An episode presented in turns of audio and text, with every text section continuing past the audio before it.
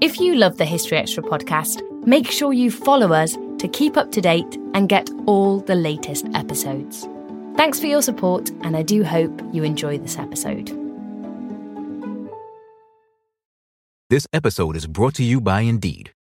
We're driven by the search for better, but when it comes to hiring, the best way to search for a candidate isn't to search at all. Don't search, match with Indeed. Use Indeed for scheduling, screening, and messaging so you can connect with candidates faster. And listeners of this show will get a $75 sponsored job credit to get your jobs more visibility at Indeed.com slash History Extra. Just go to Indeed.com slash History Extra right now and support our show by saying you heard about Indeed on this podcast. Terms and conditions apply. Need to hire? You need Indeed. This episode is brought to you by Visit Williamsburg. In Williamsburg, Virginia, there's never too much of a good thing. Whether you're a foodie, a golfer, a history buff, a shopaholic, an outdoor enthusiast, or a thrill seeker, you'll find what you came for here and more.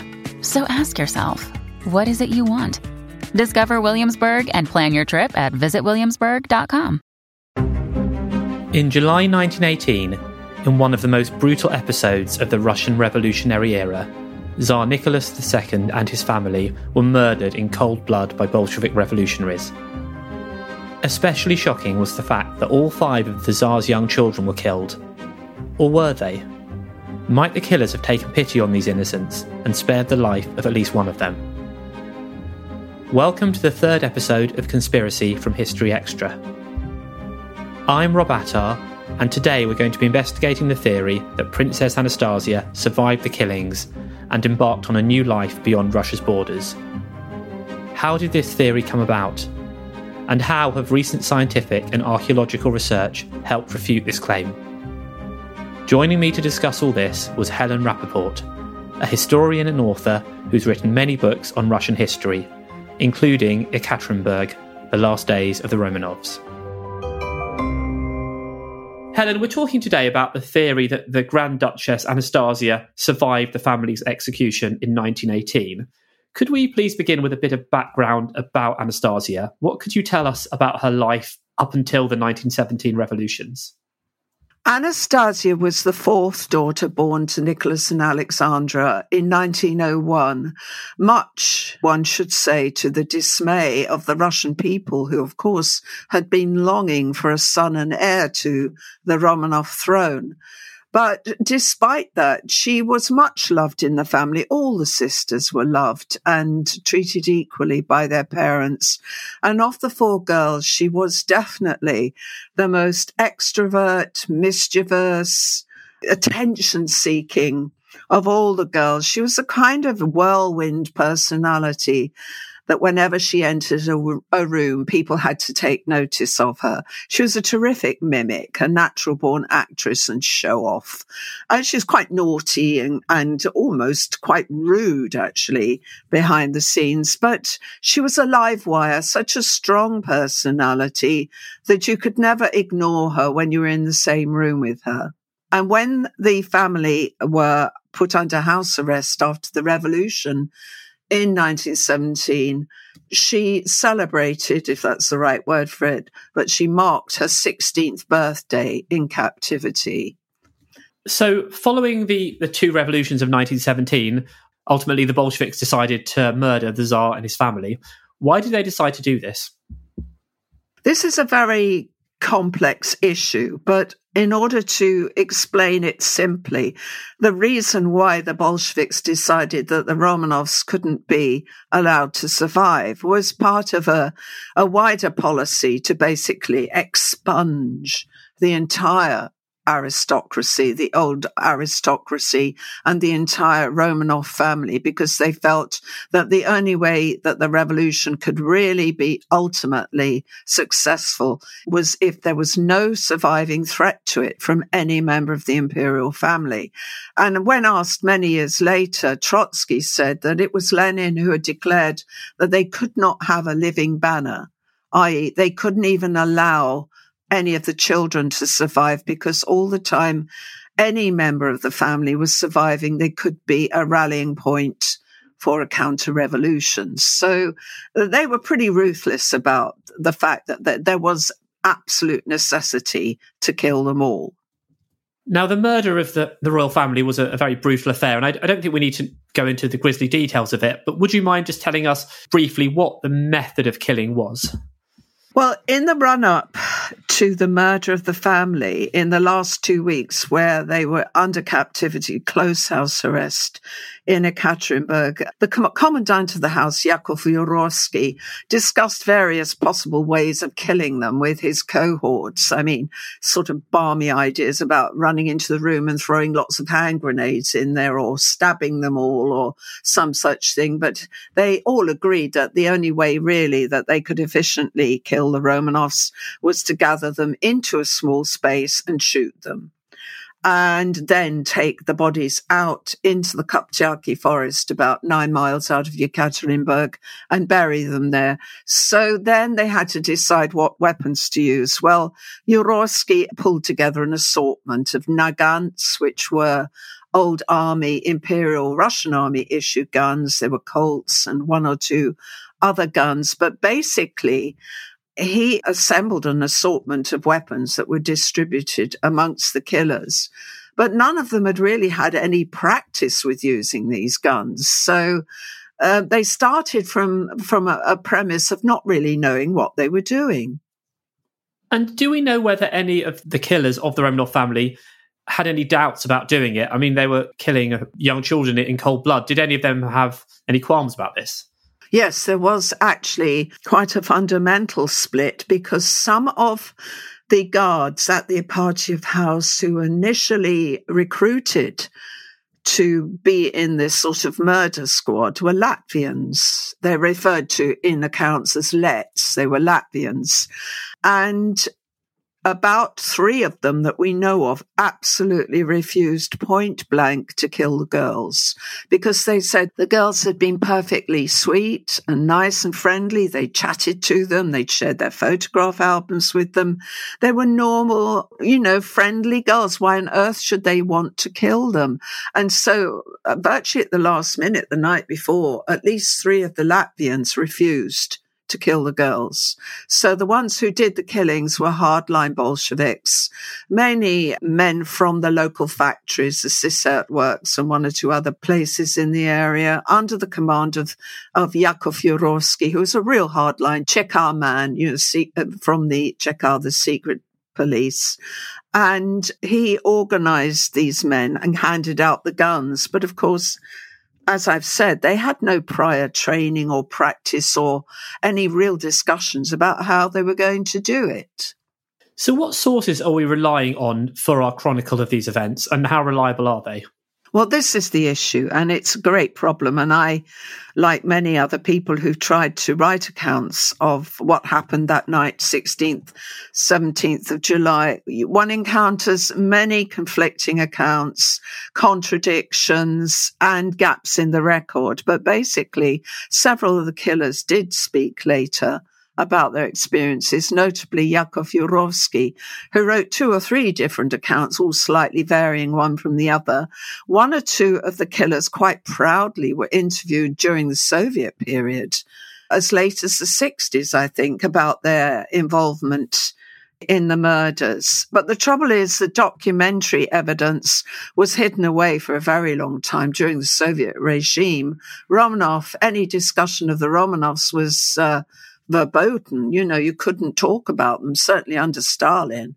There was a complete clampdown. So a lot of evidence probably was lost over those 70 years or so.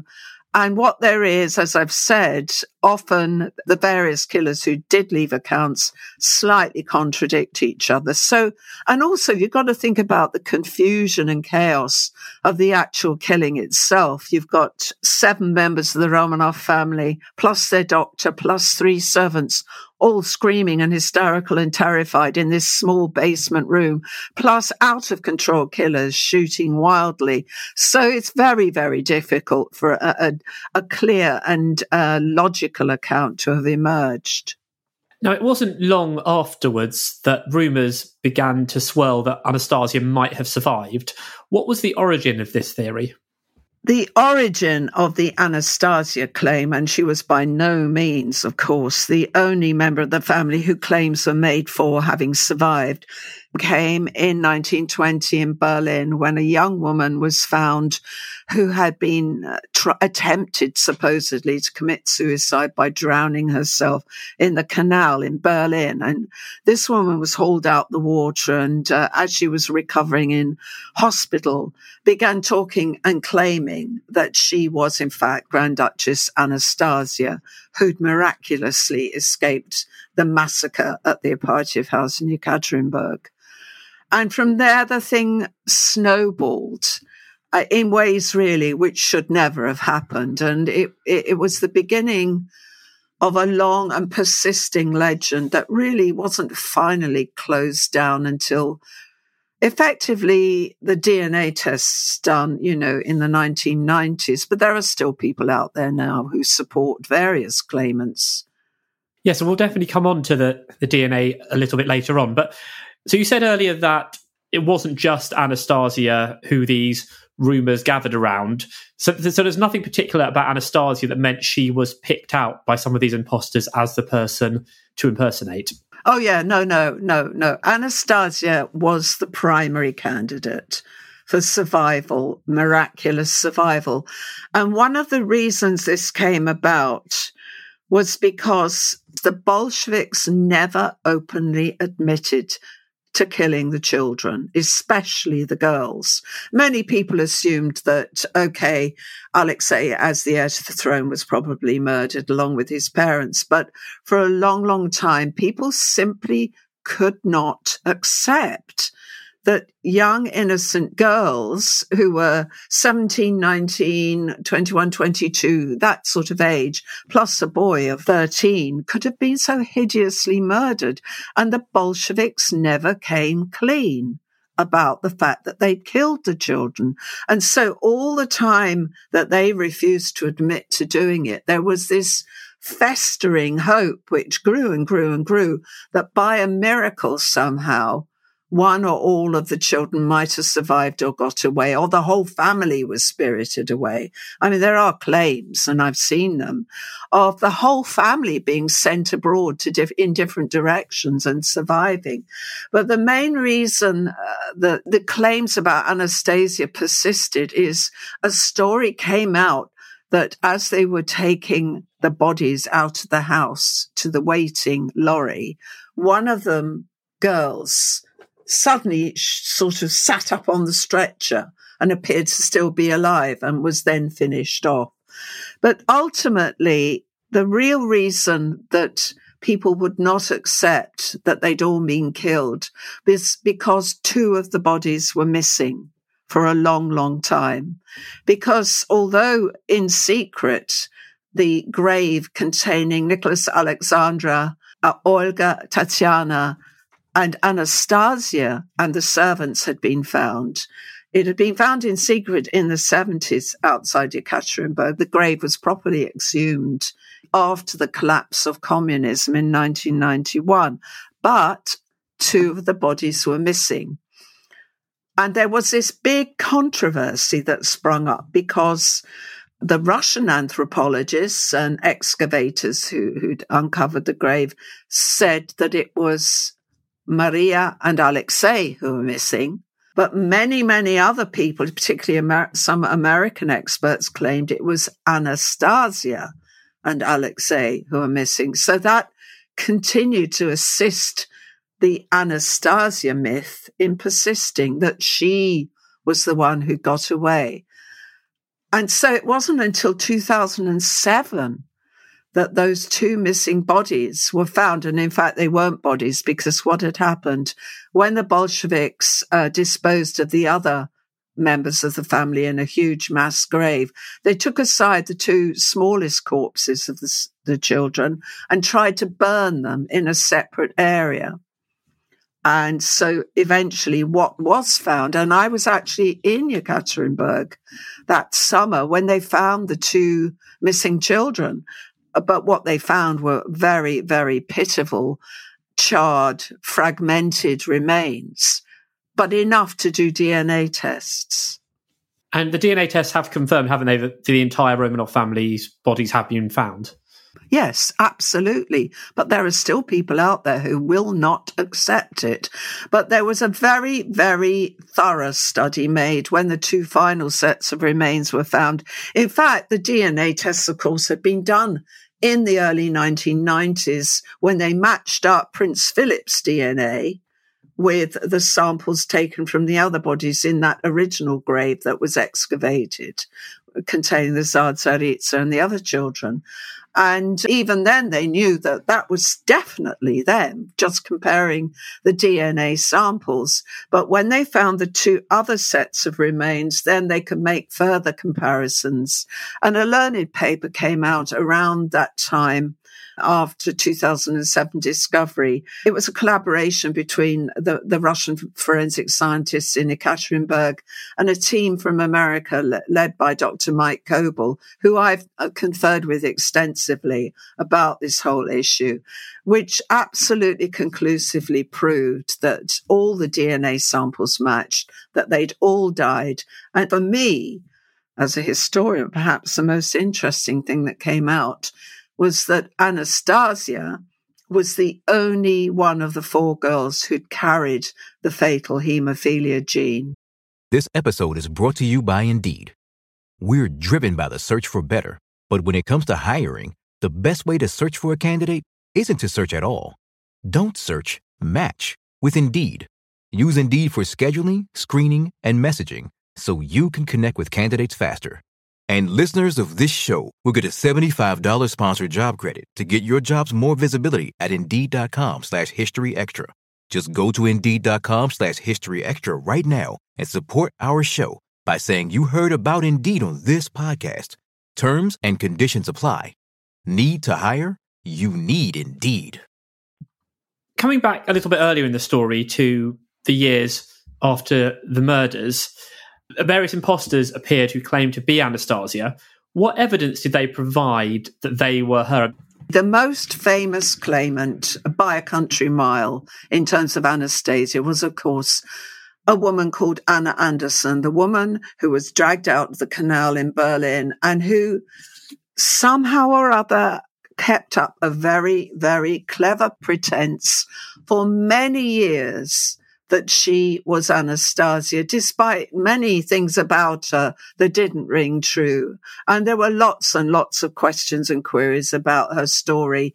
But she managed to con a few people, not particularly anyone in the really important central Romanov family. I mean, people like Grand Duchess Olga, who was the Tsar's sister, wouldn't have it, and nor would the Dowager Empress and various other people, such as Sir Thomas Preston, who'd been British ambassador in Ekaterinburg, and also Pierre Gilliard. But this woman, Anna Anderson, as she became known, did gather one or two supporters, mainly in Germany, and dined out on her claims for decades and then even started this tortuous legal claim in the German courts that she was Anastasia in order supposedly to get at all the Romanov money that had been salted away in bank accounts in Europe, though in fact there probably wasn't any. It was a bit of a, a red herring. But she had her supporters and eventually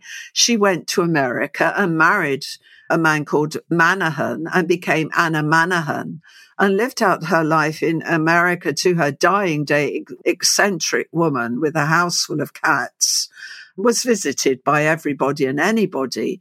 Uh, who tried to get to the truth of her claim, and in a way, she she conned some very good people. I mean, for a while, people like Summers and Mangold, who wrote that famous book, "The File on the Tsar," were conned by her and believed that Anastasia had survived. But there were many, many holes in her claim, and they have since been very, very well explored by a couple of Americans in a very interesting book on the subject. But she died, you know, still claiming she was Anastasia, but her claim was eventually disproved. First of all, because even during her lifetime, it was shown that she actually was a Polish woman called Franziska Schanzkowska because people traced her relatives. And then DNA comparisons were done with them. But the real clincher in terms of finally disproving her was that she had had some kind of operation on her gut. And by a miracle, the hospital in America had kept a slide, a tissue sample. And this was compared later after her death with the DNA results from Prince Philip and the, the real Romanovs from the grave. And it was conclusively shown that she had no link whatsoever with the Romanov family. And yet, despite that, you know, there are still people out there who will not accept that Anastasia died along with all the others, and some even still support Anna Anderson's claim. But there were one or two others after her who also claimed to be Anastasia. There were claimants for Olga, for Tatiana, even for the hemophiliac Alexei, the least likely one to have been able to survive and get away. But I think it's all tied up with this desire. Somehow one of the children survived that horrible, horrible slaughter because it is very hard to fathom that those children should have been so brutally killed. So, for people like Anna Anderson, what story did they say about how they'd escaped? What was the legend they tried to propagate? Basically, she'd claimed that she'd been left wounded uh, and somehow or other one of the soldiers rescued her. How the hell he got her away from all the other bodies lying in the Ipatiev house, I don't know. It was never very well explained. But apparently one of the soldiers or got her away to safety in Siberia and then smuggled her to Romania. But her, her story was very thin and, and full of holes. I don't know how anyone could have been taken in by it, quite honestly, because you only have to look at the circumstances of what happened that night in the Ipatiev house to know it was absolutely, totally impossible for anyone to have escaped what went on there. And the, the place was an absolute fortress. How could you have spirited away one of the Romanov family uh, from that situation the minute they all started firing, it was over because after the, you know, they'd shot at them. If they didn't quite kill them, they finished them off with bayonets. There have been a couple of film versions of the Anastasia survival story. How far do you think they've been responsible for the continuation of this conspiracy theory, if we can call it that? Well, of course, the one film that really perpetuated the fantasy was that glorious Hollywood film with Ingrid Bergman, Anastasia, with that lovely theme song.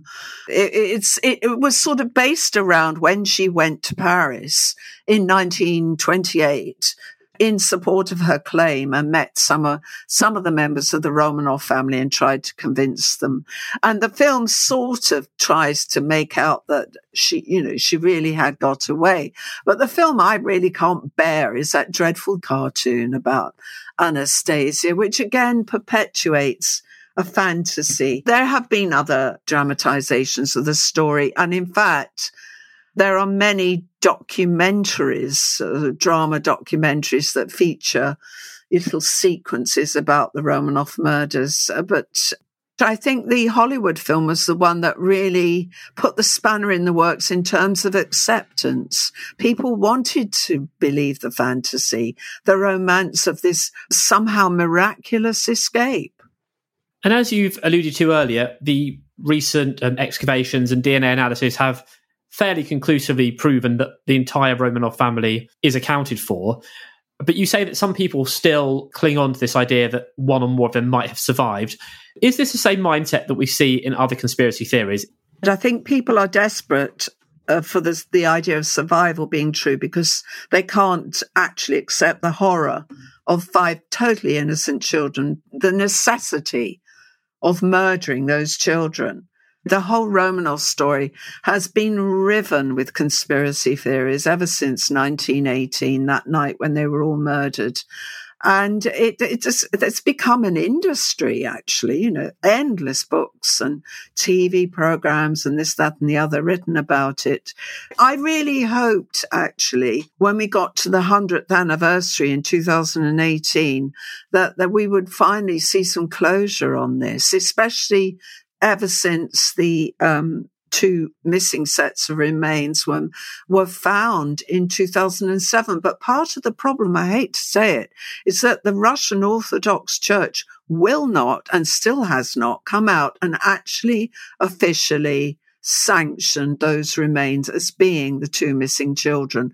And not only that, it hasn't sanctioned those two sets of remains, which are sitting in cold storage in a lab in Ekaterinburg still, I think. They haven't sanctioned them being buried with the other remains. In fact, I have a feeling that they removed them all from the Peter and Paul fortress where they had been interred to do yet more tests. So there's this awful lingering kind of limbo in which the remains of the family are probably sitting in cold storage somewhere waiting to be reunited and reburied together. And various political goings on behind the scenes in the, particularly the Russian Orthodox Church seem to have prevented it. It's, it's highly controversial and it's very complex, the, the position of the official church on this whole story. And just finally, is there any more that historians can do to try and defeat this conspiracy theory, or is it really just something that can't be done? well, I've been trying for, oh, God knows, 15 years or more to uh, arguing endlessly with people who email me and say, you know, you're mad, you're a fraud, you're not telling the truth. They got, they all got away. One got away. I've had serious abuse from some people about the fact that I've even dared to suggest that they all died. There are some rather unpleasant and insidious groups lurking out there. Some of them were on Facebook. Whether they're still there, I don't know, who actually claim uh, the most preposterous stories of survival.